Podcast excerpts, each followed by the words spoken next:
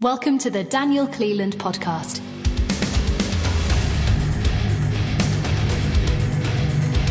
Plant medicine. Plant medicine. Entrepreneurship. Expat living. The Daniel Cleland podcast.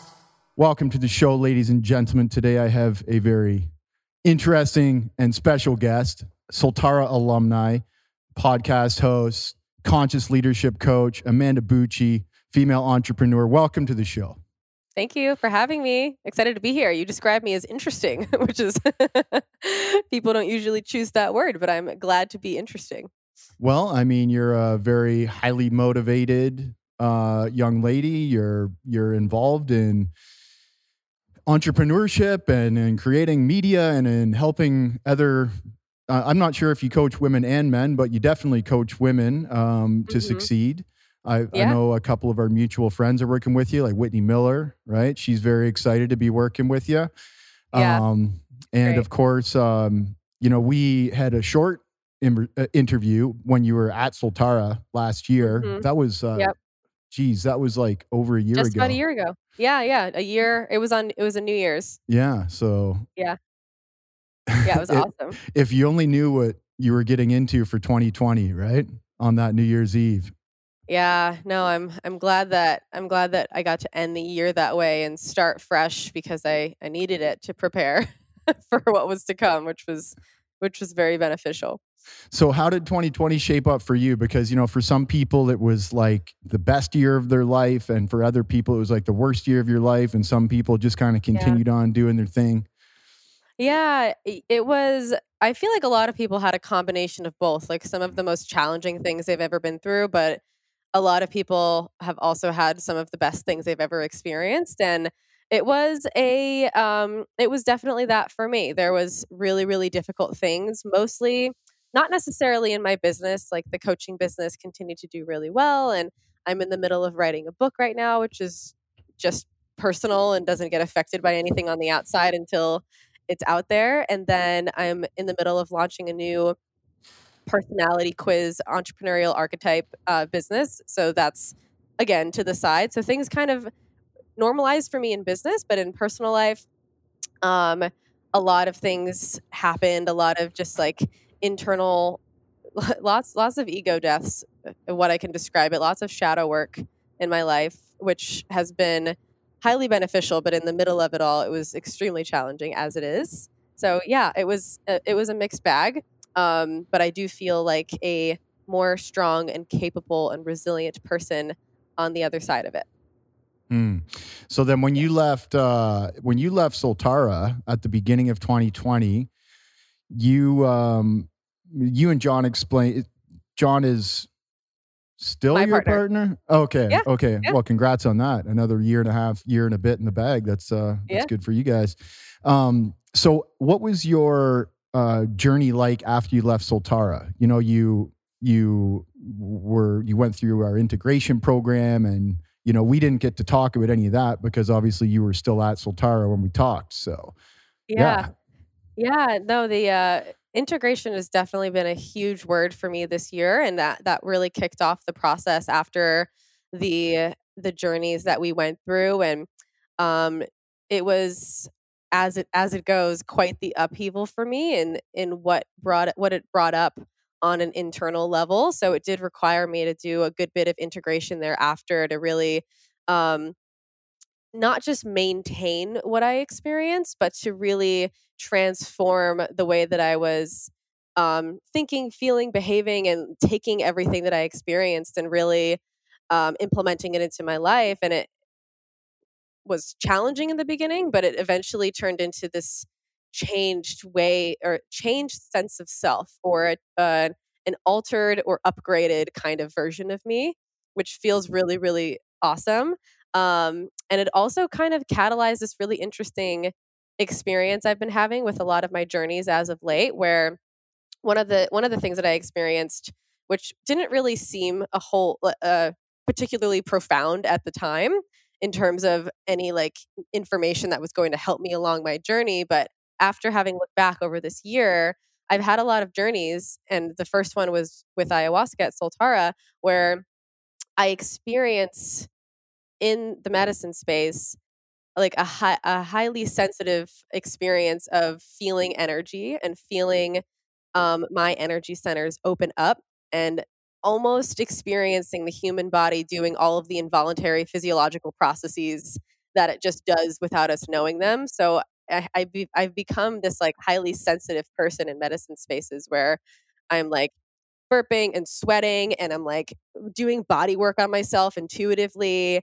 and I'm just like sensing so much in my body. Mm. It's like a very somatic experience.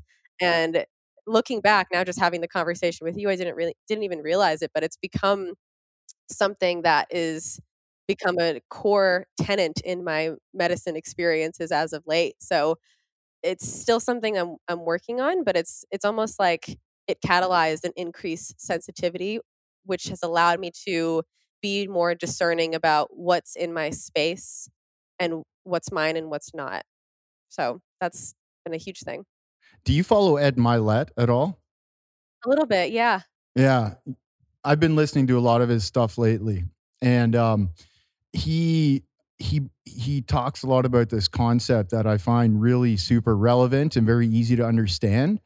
The concept of how our self concept our own self identity, our own self conception affects how we operate in the world and, and what surrounds us in the world and the people that surround us, et cetera, et cetera, et cetera. The list goes on.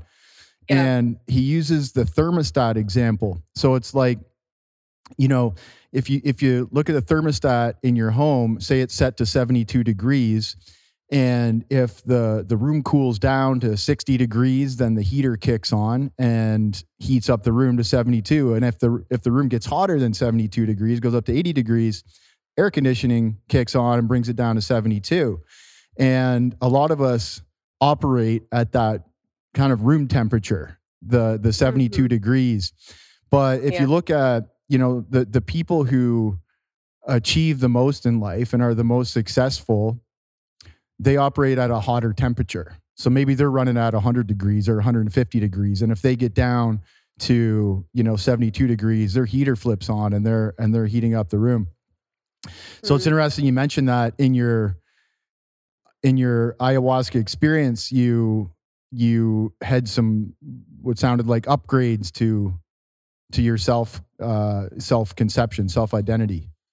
Yeah, yeah, 100%. That's a really cool. Yeah, I I I think about things in that way as well, just um the way that you see yourself. It's and it beca- it's so automatic. It's so unconscious. It's so just eh, what I experienced was also just how much the body is doing without us even knowing it. Because I was experiencing so much of what it was doing with the ayahuasca having had opened me up. So with that, it's it, it's like so much is happening without us even realizing what we're doing or how we're doing it and you know people talk about your vibration is a choice or your you know relationship to certain things and how you react and interact is a choice and i agree to some extent but i also eh, things are automatic. Things we don't always recognize what's unconsciously occurring and until we bring conscious awareness to that and then learn how to work with the things that are so, that feel like so important or they feel like needs or they feel like we can't not do something or we can't avoid experiencing something because it feels so important for us to have it and until we look at like what's actually happening there what's the unconscious driver and the thing that feels so intertwined with the fabric of who we actually are. And think that medicines like ayahuasca can really bring out like okay let me see and look at this fabric and let me like unravel what's what's really intertwined in here. And do i still need this? Is this still serving me? Yeah yeah. Amen to that. I mean yeah. the the efficiency and functionality of our body is yeah is such an underlying factor to uh, how we feel. I mean, like our happiness, our emotional well being, and the energy that we have in the world, and the ability that we, uh, the, the ability that we have to go out and achieve what we want to achieve. And Mm-hmm. if you if you don't take care of that body, then all the other things suffer. So, yeah, I think, Yeah. you know, a lot of people in my experience see this work with the medicine as kind of like a diagnostic on the body. Like everything is amplified. All these different little Right. feelings are amplified and you can like it's like in Right. in some cases you can feel if there's an energetic blockage or you can feel if there's something going on in like a joint. And a lot of people talk about about healing themselves just like utilizing the power of the mind and and and and energy um Yeah. during the ceremony itself Yeah. Yeah, one hundred percent. Yeah, I've I've I've thought about that quite a bit, and it's it's um the amplification of what's already there is absolutely something that shows up for me almost every single time, and I get to, you know, I'm still such a student of it, and we're all we're all so so much students of our own experience of ourselves, and um especially of, of the medicines that have so much to teach us, but there's for me, I've learned how much information really can live in all of the places in my body that feel stuck, that feel stressed, that feel tension, that feel pain. And starting to work with that type of experience and that type of understanding of myself has created so much um such a just an expanded view in considering what can I do to move this energy or what can I do to learn about what's actually here for me and can I feel into this pain or can I feel into this tension and can I commune with it and can I understand what it's trying to signal to me? and try to learn from it and Yeah, fix it yeah. Yeah, Um, that too. what uh what other salient mm, experiences did you did you get in the ayahuasca space Yeah, one of the one of the big ones that I talk about a lot um, is this experience of oh, it came to me in a very sensory somatic way that I then later interpreted, which I'll share. But the th- experience that I had was going into this almost what I described as like a labor space. And I've never been pregnant, so I don't actually know what labor feels like, but that's the word that came to me because not necessarily like pushing out the baby, but more so the space in between contractions where you're the woman is in pain and just staying there and hanging out there like I'm fucking in this until it's done and I'm just going to have to sit in this pain and like how can I and it wasn't physical pain it was more like extreme discomfort. Like sometimes when um the maestros were coming around to sing the icaros they it like hit me in like a really gross way and I just like was it was like super discomfort like we were you know salt deprived sweets deprived uh, the only thing that felt a little comforting was like the warm weather in Costa Rica. but, you know, I was like wanting to like grab onto a pillow or like someone to like comfort me because I was just like alone in this kind of yucky discomfort. And I was, you know, I had some nausea. Um, but the nausea wasn't even like the primary experience. It was just like yucky, like, ugh, like it was just like this gross. And in my mind, I was seeing this like what I described as like a, a swamp. It was mucky and there was like black tar and like it was dark and just like just disgusting. And I just I interpreted that as the swamp where repressed emotions go to fester and turn into something else. They turn into like like when we repress or suppress what we're feeling or like what's actually true for us. And for me, I went in and um, I grew up Catholic, so I remember going to confession, being like, if I don't tell the priest, God's not going to know what I did, you know. so same thing with uh, with ayahuasca. I was like, if I don't write this thing that I didn't want to talk about on my intentions list, I won't have to look at it, or I won't have to think about it or feel it. Um, and when I went into the ayahuasca, obviously it doesn't work that way. It shows you what's there to show you what's what's really true. So it showed me this place where like this is what happens when you're not observing or looking at a truth that's like eating at you or that's really causing you pain because of whatever fear you have about what what it would mean for you to work through it. So and then I also saw that what happens when we're not looking at what's true, like the thing that we're avoiding, the thing that we don't want to pay attention to, look at, talk about, it's over here and we know it's true, but we don't really want to look at it. All of these other things I saw come from that swamp. Like, okay, now I'm going to give you yucky thoughts and judgments and behaviors, and it's going to like seep out through you in one way or another.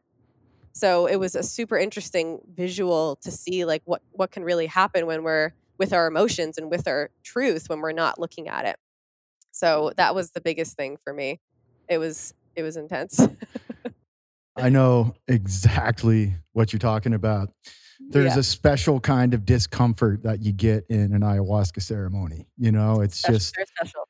it's it can be uh it can be a bit of a battle, you know, just a, just and it, it's hard to really define.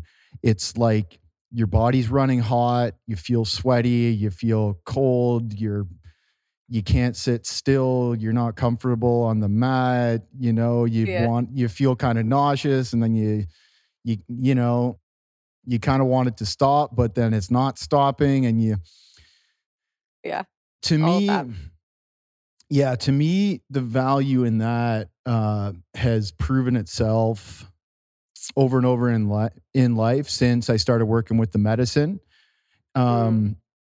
and being able to go through those periods of discomfort and have the mentality like you described where it's like okay this isn't this isn't going away i just have to deal with it right like i have to get through this and and then you just try to make the best of it while it's t- while it's taking place and i think that builds up resilience but that builds up mental resilience by doing that mm-hmm. which is very useful for life right and and and if one is more resilient one feels more confident Yes. Yeah, 100%. I totally agree with you.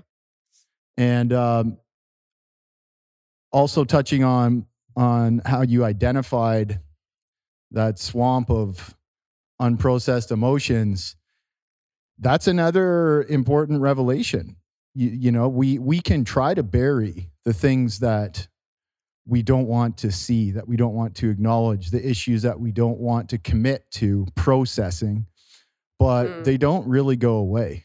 They kind of sit there. And then, you know, that that works on the subconscious level along with you know having an unhealthy body if you've got an unhealthy body that works at a subconscious yeah. level if you got unprocessed issues that works at a subconscious level and is going to affect everything in your periphery basically mm-hmm.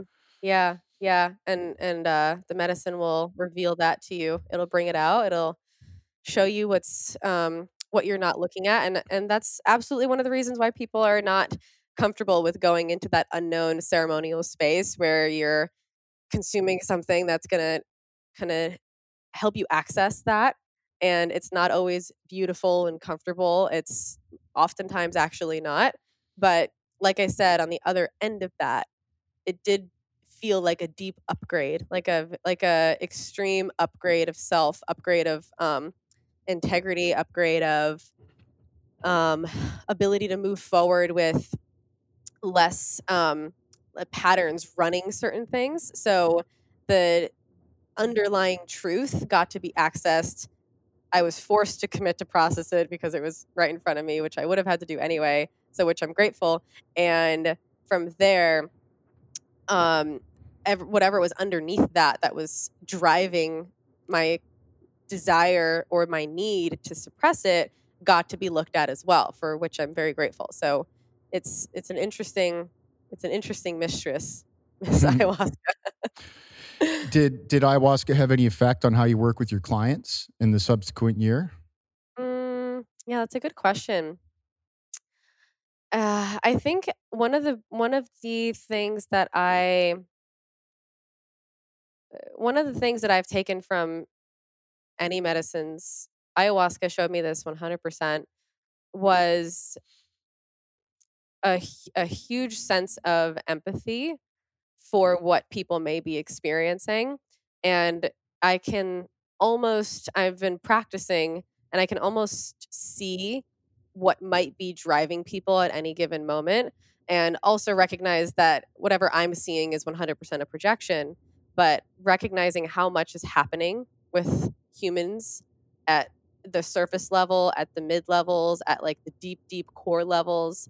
So it's provided me an expansion of my perception of human beings and especially with everything that's been going on in the world lately it's been it's been interesting for me because I can see people with such a, a wide lens and I can mm. see a lot of different perspectives and when eh, you know on the human level on like the the person to person the systemic oppression level the level of um, humans are actually you know people are in danger right now there's a lot of really horrible shit going on in the world on that level it's like people need to be treated accordingly um, and things have to change.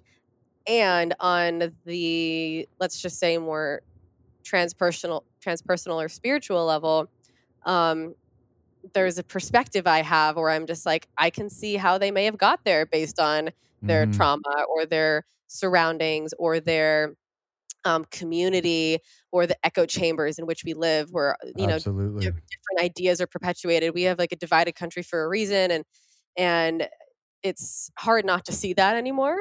So I've been balancing um, not using that as a, as a way to spiritual bypass and also honoring humanity and protecting people and dangerous people and and dangerous behavior over here and then also just I can I can see a lot that is potentially going on with any given person at any given time.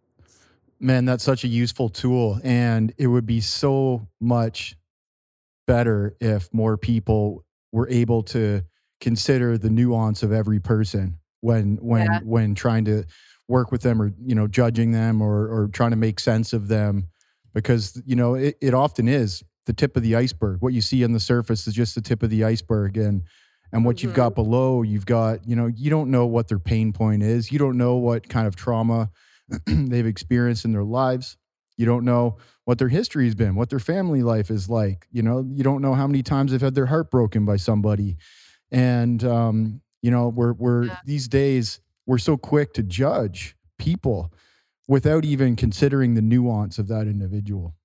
Yeah, I love I love nuance. If I have one pet peeve, I don't have a whole lot of like pet peeves, but one pet peeve I do have is when people don't consider context and nuance um because we're like you said we're so quick to make full blown human judgments on the worst level what we do is we'll literally a human will do one behavior and we'll put them in the bad human evil forever bucket like yeah. you are just a toss away irredeemable human being and you're now over there in my head which is also deeply traumatizing and it just creates more shame and it creates more separation and then it and then from there there's so much that gets catalyzed from being shamed and canceled and um, all of that, which again, not to say that some people shouldn't because they're a danger to society and blah, blah, blah. but also, um, I, I definitely think that a lot more can get done if we can incorporate nuance and context and not be so driven by our emotional reactions to things and be more resilient um, and more capable of experiencing a expanded perspective and acknowledging our feelings seeing like uh, most things are most eh, conflicts are driven by emotion and like deep belief um and if we can expand our belief system if we can not just control our emotions, but understand how to work with them. So that's not the core thing that's driving us to take actions or to judge people. And then we can actually understand how human beings work, which I think the medicines do really well. It's help us understand how our human exists in this world. How what I, one thing I experienced at Soltara was like the human organism as a being in the, the ecosystem of other organisms. Like we watch on Animal Planet, like the amoeba that like does this thing and then there's different relationships with different animals and like this is how they coexist in the world and this is their biology and this is how they mate with others and this is how they do this i felt like that with humans and i was like oh this is a human organism and this is how we interact with the world and this is how we're disconnected from nature and this is how we're disconnected from our essence but also this is how the psyche works and this is how the body works and uh, yeah, I think there's so much benefit to having an understanding of how we work on a biological, spiritual, and emotional and mental level to be able to support being able to make better decisions with how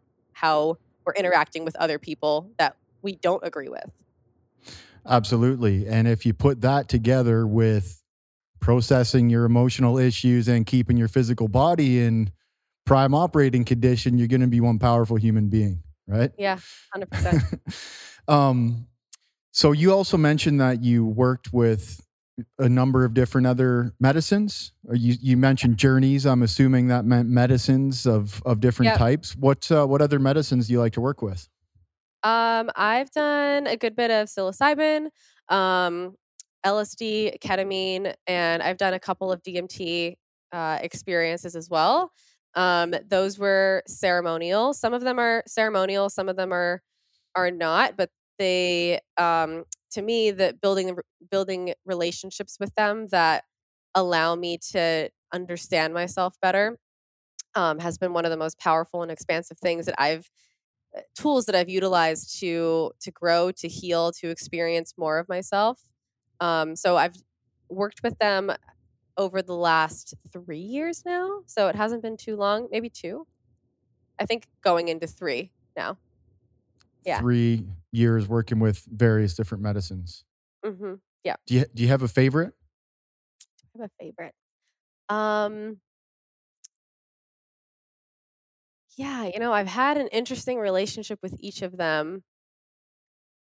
Right now, I'm going through, like I told you in the beginning, this experience where I'm I'm having a lot of uh, energetic sensitivities, um, which I'm like experiencing as learning how to um, feel a lot and then maintain my own energetic boundaries which essentially means I I'm experiencing um, like other people's stuff coming through my body when I'm on, let's just say LSD or or psilocybin, and the way that I've experienced that as of the last like four to five months has been uh, like I've been rocked the next day. So I'm uh, my relationship with with those two specifically have been um, have just been like okay, I'm processing this like new level of sensitivity that I have. So they've been wonderful and I'm like not not taking a break from them, but it's been it's been more of like okay, let me process what this means for me, which basically means I'm going into them knowing that I'm going to have um I wouldn't say like a rough experience, but like a physically demanding one mm. perhaps. Mm. So the one that I've been enjoying lately that has I've had some like really great processing conversations on it with John, my partner, has been ketamine. Um, which is something I've only recently started maybe like three months ago or so. And it's been it's been an interesting one. It doesn't um, have that same effect on me as uh, mushrooms or, or or LSD has.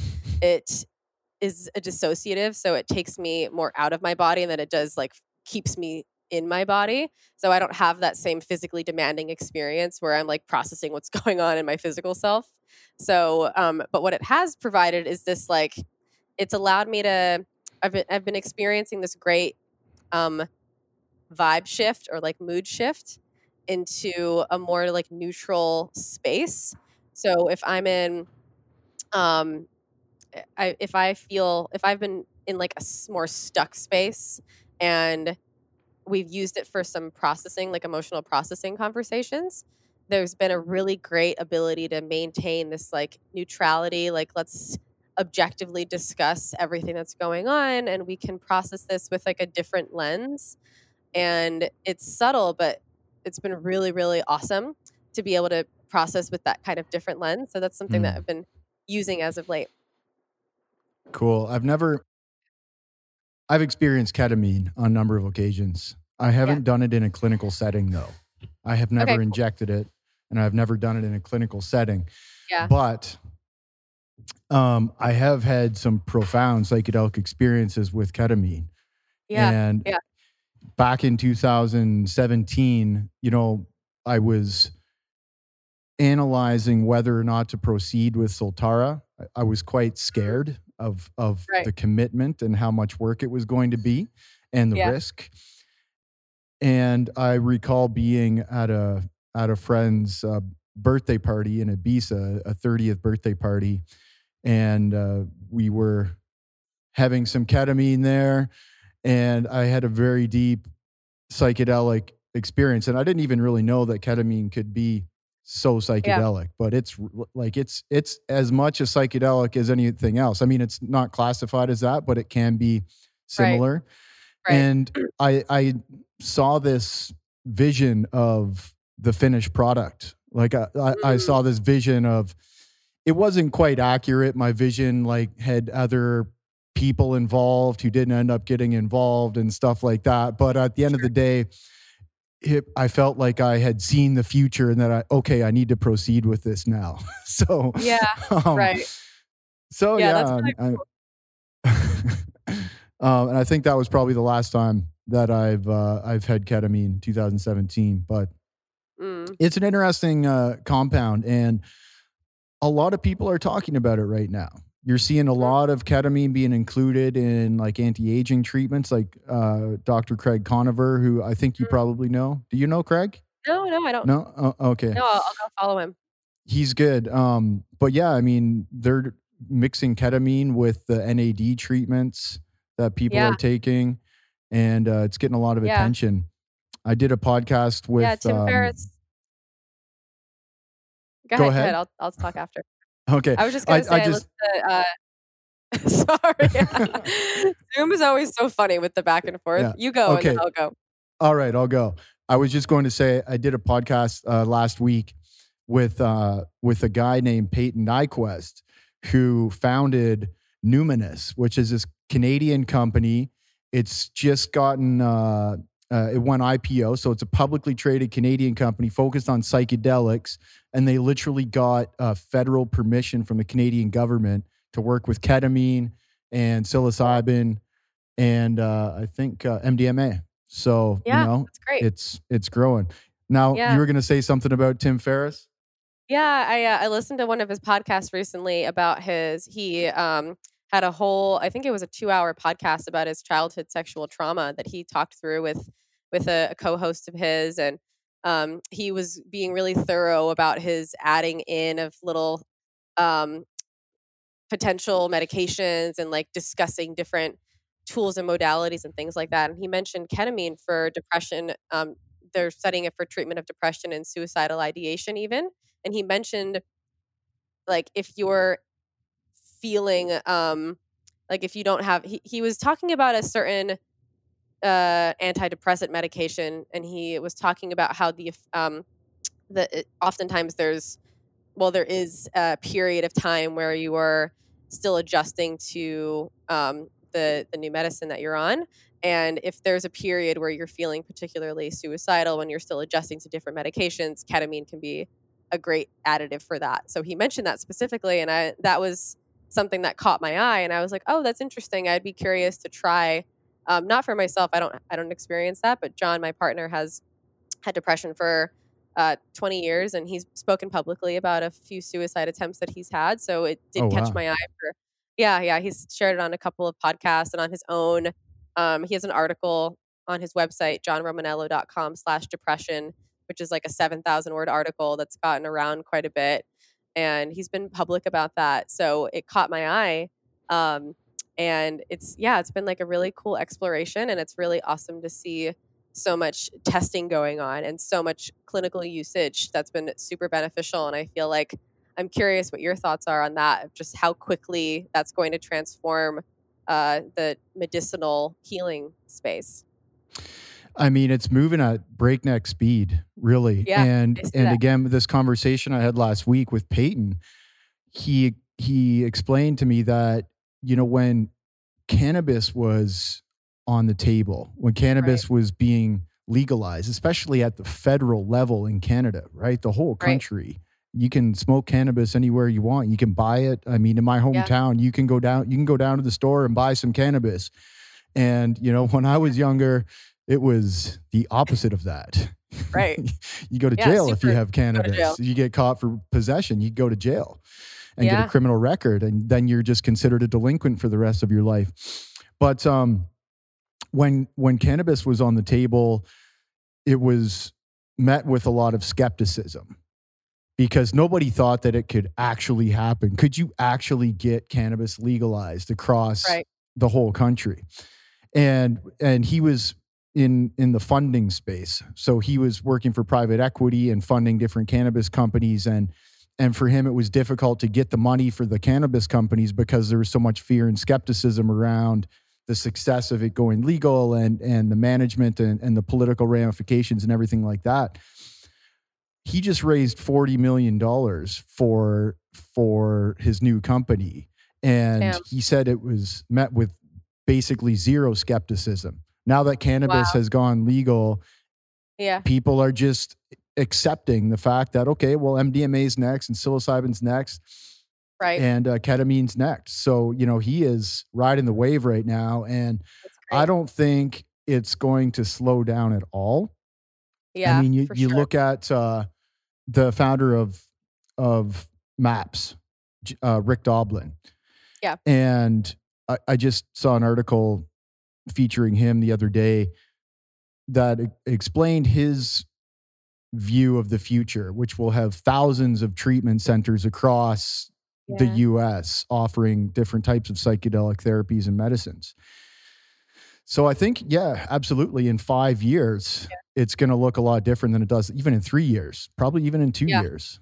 Yeah, one hundred percent. Yeah, and I think um, I've shared a, I've shared uh, some with my audience. I did some podcasts after I left Soltara, and people were really interested and curious. And um, you know, it's probably similar to similar to where cannabis was just a couple of years ago, where people are like, "How do you get it and do it legally and safely and where, who, what, how?" and you know people are interested and curious but don't have the safe spaces so i always recommend like if you want to dive in to to ayahuasca as your first one um, one of the girls that i was with at the retreat her name's stephanie we became really good friends after uh, ayahuasca was her first psychedelic experience that she's ever done so it's something that you can dive into uh, first if you want to but also just having spaces and safe places for people to go to access it, to try it, and to experience it for themselves. And um, I'm I'm super excited for that, and I definitely see how quickly it's moving. And you guys are on the the cutting edge of that too, which is super exciting. I love that. Yeah, I mean, trying to be trying to play our our our part and our very small part in this big massive barrel of a wave that's uh that's uh coming up right now um you know, I actually I spent a bit of time in Brazil as well um, a few years ago, and worked with the the Santo Daime and the União do Vegetal, these two ayahuasca religions in Brazil, and yeah. they have they, they drink ayahuasca every weekend. Like that's their thing. Like yeah. like they're psychedelics every weekend. They get together. It's like a uh-huh. social. Uh-huh. It's like a religion, right? They get together. Yeah. It's their social bonding, and they they bring right. the kids and everyone drinks ayahuasca. They have it, they do it in a bit of a different format. But the point I'm getting at is psychedelics on the regular can be a good thing. They've done very well. These religions, uh,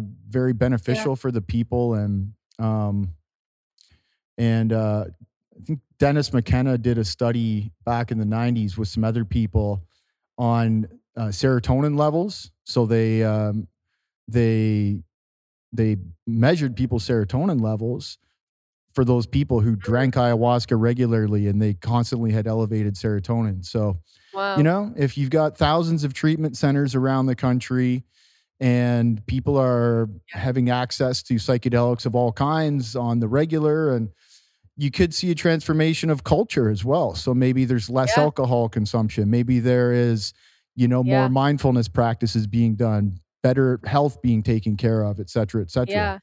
Yeah. I, I drink less alcohol personally. Um, it's just less interesting to me now, not as like a, this is less fun, but more of like, it, I feel the difference in my body physically of how alcohol affects my body versus how a psychedelic would affect my body. Mm-hmm. And it's fascinating, like over the last couple of years of, of increasing psychedelic journeys versus drinking alcohol. And I wasn't a huge drinker before, but I definitely drank in college and I would have drinks casually and I have I do it a lot less now. Mm. Is interesting. Well, well, that's good. That's healthy. Yeah, yeah. yeah, I mean, um, I still have some but so you mentioned John. I am I correct in saying that you have publicly um an, an open relationship? Mm-hmm. Yeah. Yep. So that's kind of an interesting topic uh, that I'd never have been able to crack. I've never, uh, I've never been able to pull that one off. Um, not that I've really put a ton of effort in, but I did try it a few years ago and it didn't work out very well. So, um, yeah.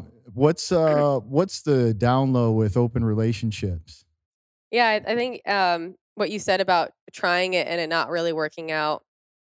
There's from what from what I've learned and from what we, what we've experienced, um, I've only been in this relationship in an open relationship.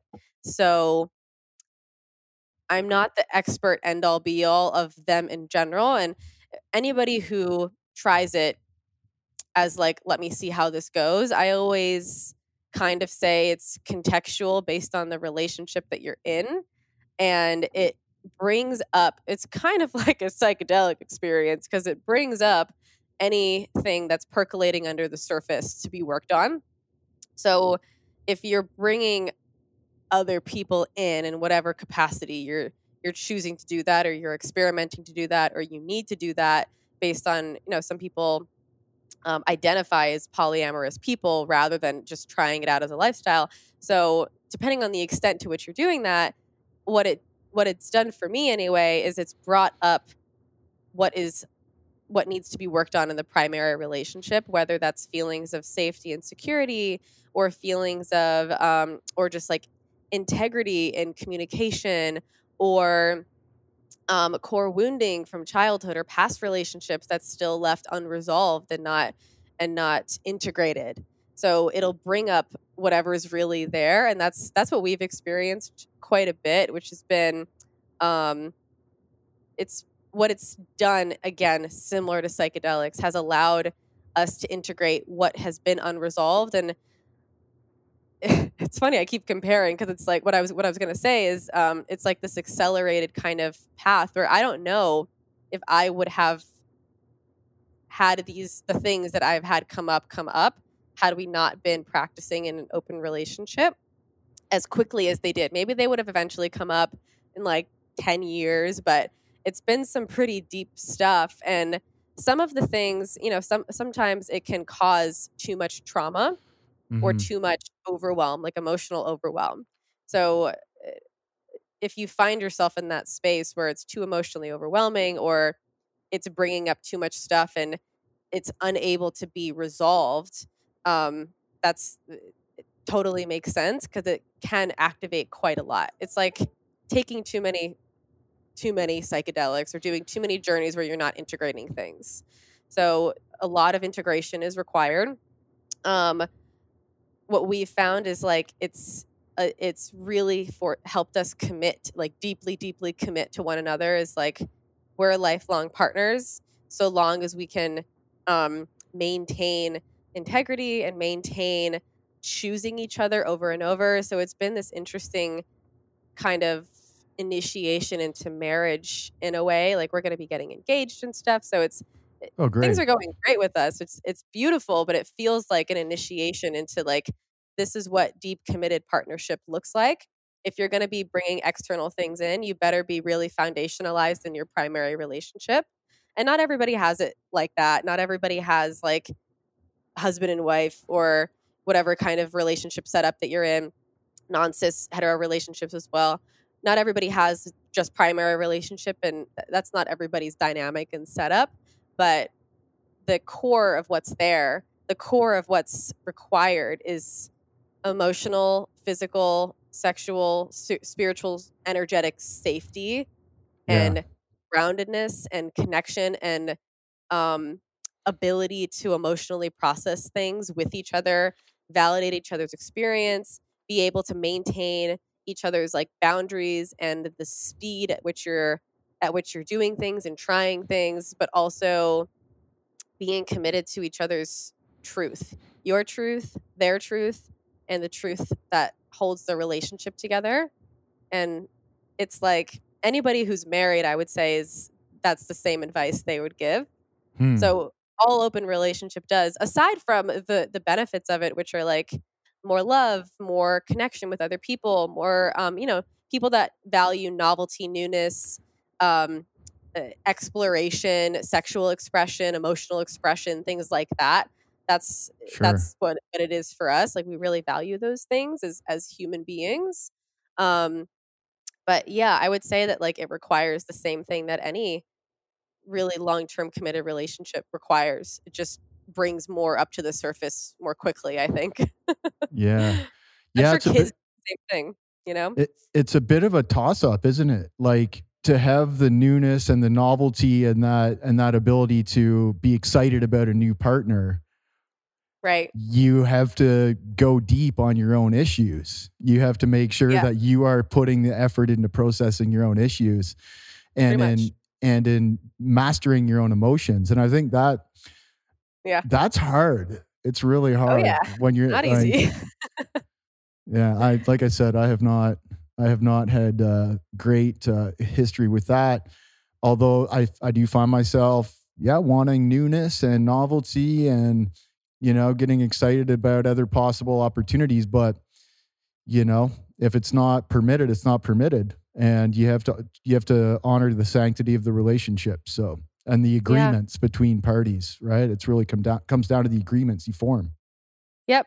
Yeah. And and uh yeah, maintaining the agreements and continuously checking in about those agreements. And I think in the beginning of the podcast we talked about up personality upgrades or like sense mm-hmm. of self upgrades. And I think that's possible mm-hmm. without psychedelics. I think it's possible just in in transformation. But what I've learned about myself is that there's an awesome book. I forget who the who the author is. John's reading it. It's on my bookshelf called Personality Isn't Permanent by oh Benjamin Hardy. And it's all about how your personality is malleable and there like we talked about there are parts of our personalities that feel mm. so um like like that's who our soul is and that's like who we are at the core and i do believe that there that still exists and i also believe that a lot of personality traits like for me introversion is a personality trait that i used to cling on to a lot more than i do because i used to mm.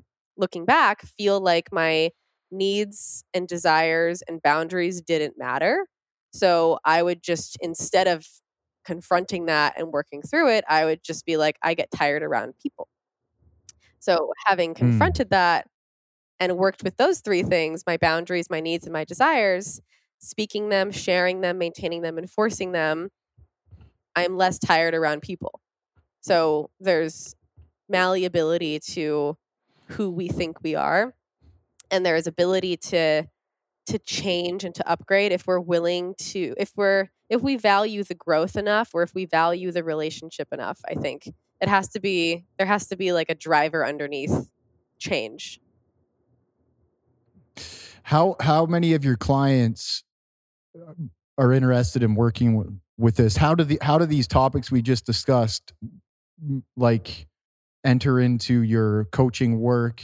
Yeah. And what exactly what exactly are you doing with yeah, your Yeah, so I do um I do business coaching, but because of my experiences in the world, um what ends up happening is I essentially help people get really clear on what's driving them to make any sort of business decision and not make decisions based on things they think they should be doing they who they think they should be or something rooted in unresolved and unintegrated emotional reaction.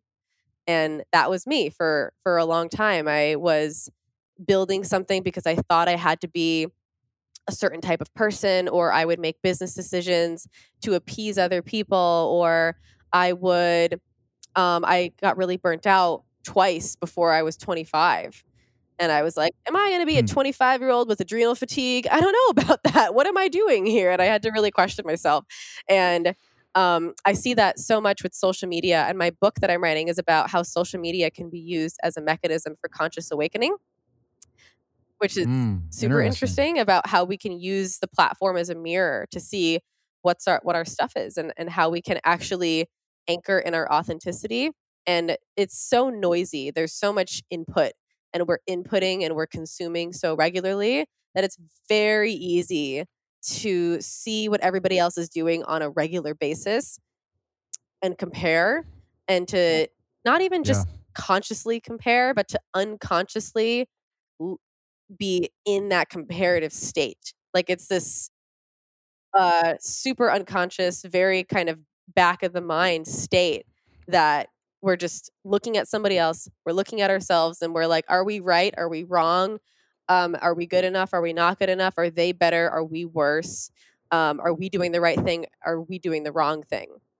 So, what I do with people is I help them really, like, of course, business strategy, pricing, offer development, marketing, all of that stuff, yes. And I help them get into alignment first and I help them figure out who they hmm. are, what's really driving them, what matters to them, what they really care about. Do you really care about having a $30 million company or are you down to actually have like a couple hundred thousand bucks a year when you're doing the exact right thing that you want to be doing? And that's a huge difference. That's going right. to completely change yeah. the way you show up. Yeah, absolutely. I'm kind of facing one of those decisions right yeah, now. I'm sure. You know, yeah.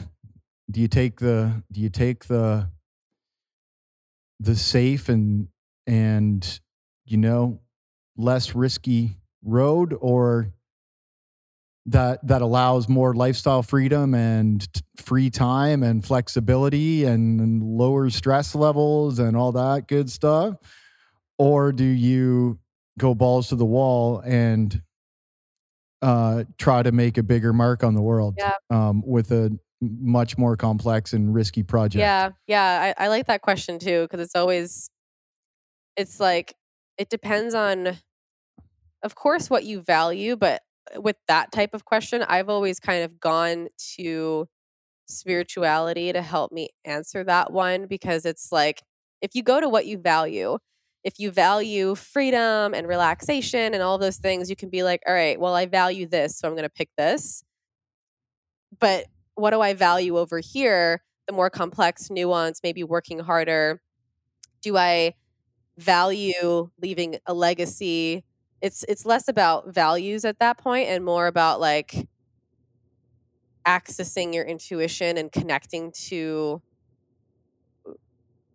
what makes sense for you as like a channel for your mark on the world to do next and like what feels mm. Alignment can oftentimes feel like ease but it's not always the easiest choice alignment can sometimes be the harder yeah. choice. Right? So it's, it's more about that yeah. like even if this is hard, does this feel or can I access what what is like the most spiritually aligned for me to do next rather than what's the easiest or what's going to make me feel better in my day to day and some and it could just be what's most aligned for me is to feel better. Like for me, when I was really burnt out, I chose to not scale my business because I realized that that wasn't the business I wanted to scale. And I didn't know what I was going to do next. And I was like, I'm just going to do some coaching. I'm going to see what happens. And then now I, I'm uh, I partnered with somebody in a new business that's my my baby, and I feel like it's going to be my big mark on the world, and we're going to scale that one together. But I would have never done that had I made the other choice. Hmm. Interesting. Yeah, that that's that's very interesting to think. Yes, absolutely, absolutely. Um, what do you um think about that for you? Well, uh, I wonder if I'd lie to myself sometimes right. About stuff like this. Yeah. Um, because there's a lot of assumptions in the mix, and on the one hand, yes, I I believe ethically that I should do everything in my power to to contribute the most I possibly can, to work the hardest I possibly can at this time mm-hmm. because mm-hmm. it's like, you know, I'm 39 years old. I've got maybe 10 more years where I want to really be grinding it out. And at the same time, I also don't want to take a lot of risk right now. I also mm-hmm. enjoy having free time. I also want to travel less. You know, I I I kind of like my routine. I like having an after a whole afternoon to go for a hike and a gym session, you know, 3 times a week. And, you know, I like not having to worry about uh, my business going under. You know, like Soltara is pretty stable Yeah. right now. Yeah. Um, and um, yeah, it's I I I felt certain. You know, I actually did a ceremony a couple weeks ago, a few weeks Mm. ago, and the message I got was like level up, scale up, you know, take more risk, Yeah. Get better, and then. Yeah, I'm just wondering if I'm lying to myself when I say that, Yeah. or Yeah, know? it's an interesting question. And there's a lot of variables too. I'm curious if level Yeah. up. I've had that too. I've had that where um uh, like the ethical concern or even like the concern like where you've um I felt this feeling of I have the ability to do more and to help more and to So you So I should. should. and that that was pretty crippling. And um for me, the feeling of obligation was an indicator. Like I kept coming back to feeling obligated, like I should, I have to, I need to. And that felt like an indicator that I, it wasn't it wasn't fully like doing something because you feel like you need to isn't a good enough reason for me. Um if there's other reasons, if there are other if I feel like I should, that shouldn't be the core reason or like the first reason. There should be other reasons or other drivers or other values that I get to live by taking that action or doing that project or doing that thing. I I I like Elon Musk as an entrepreneur. He's he's probably my greatest Yeah. hero in life. And you know, I I look at his commitment and this guy puts in he, he sacrificed he sacrificed and he sacrifices so Yeah. much for what he believes is the right thing and that nobody else can do what he's Yeah. doing. So he's doing it all. He's he's building the electric cars, he's changing the energy infrastructure, he's sending people to Yeah. He's giving us a global internet service that's going to open up all these underserved areas. He's transforming the planet, yet he's costing himself 100 hours of of work and a ton of stress and Right. you know, he's probably not living the healthiest lifestyle. He's put on a little bit of weight, Right. you know.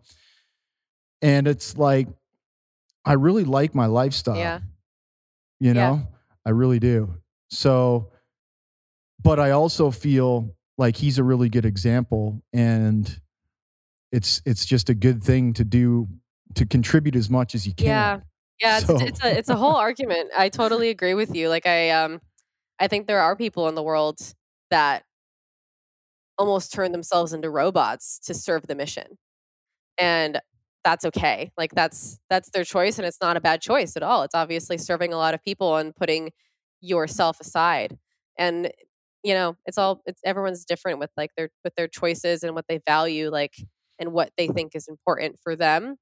Um and and yeah, it's it's such a it's such a hard question to answer because it's so individual, but it's a good conversation to have and a good thing for everyone to sit with for themselves.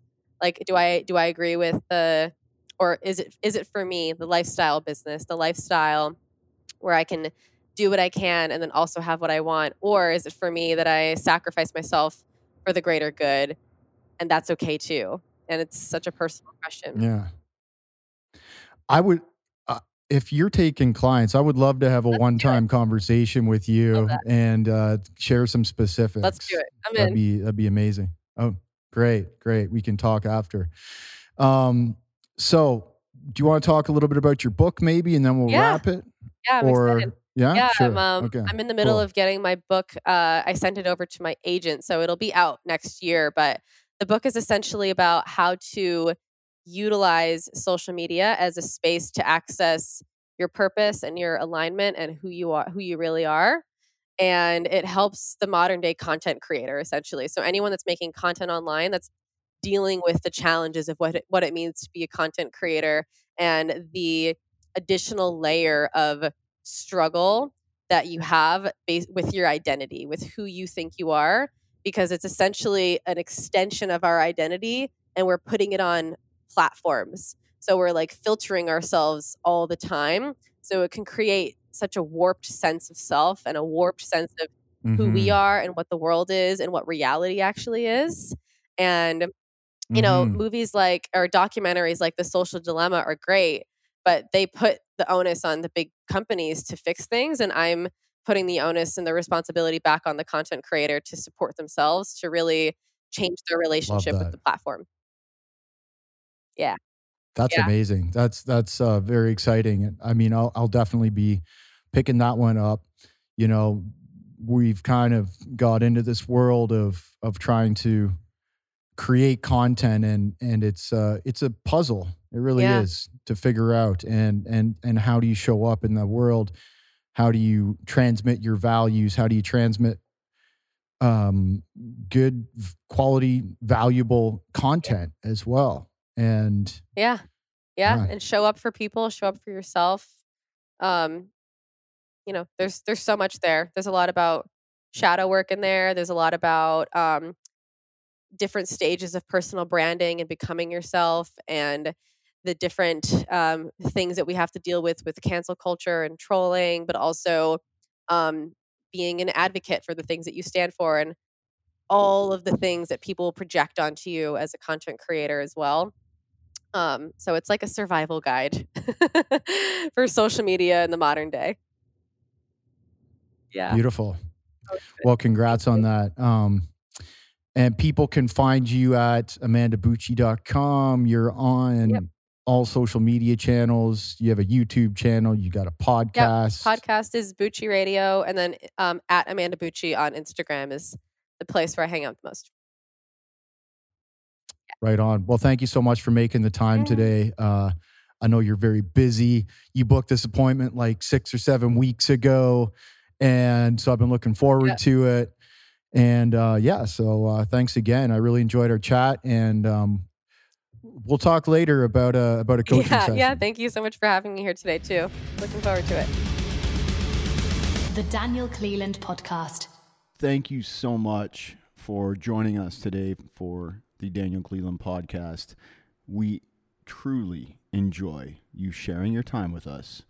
If you enjoyed the episode as much as we enjoyed sharing it with you, please like the episode, review the podcast, subscribe. If you're not already subscribed, these likes and reviews and subscriptions are the lifeblood of our show. So, free for you, super important for us. Like, subscribe, and review.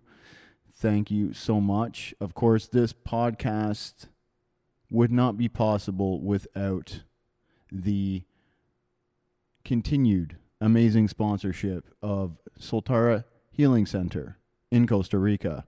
If you feel called to work with plant medicines, ayahuasca, shamanismo, curanderismo from Peru, from the Peruvian Amazons to Costa Rica, check out Soltara Healing Center at soltara.co or conveniently 1 800 397 1730 or look us up on social media at Soltara Healing Center.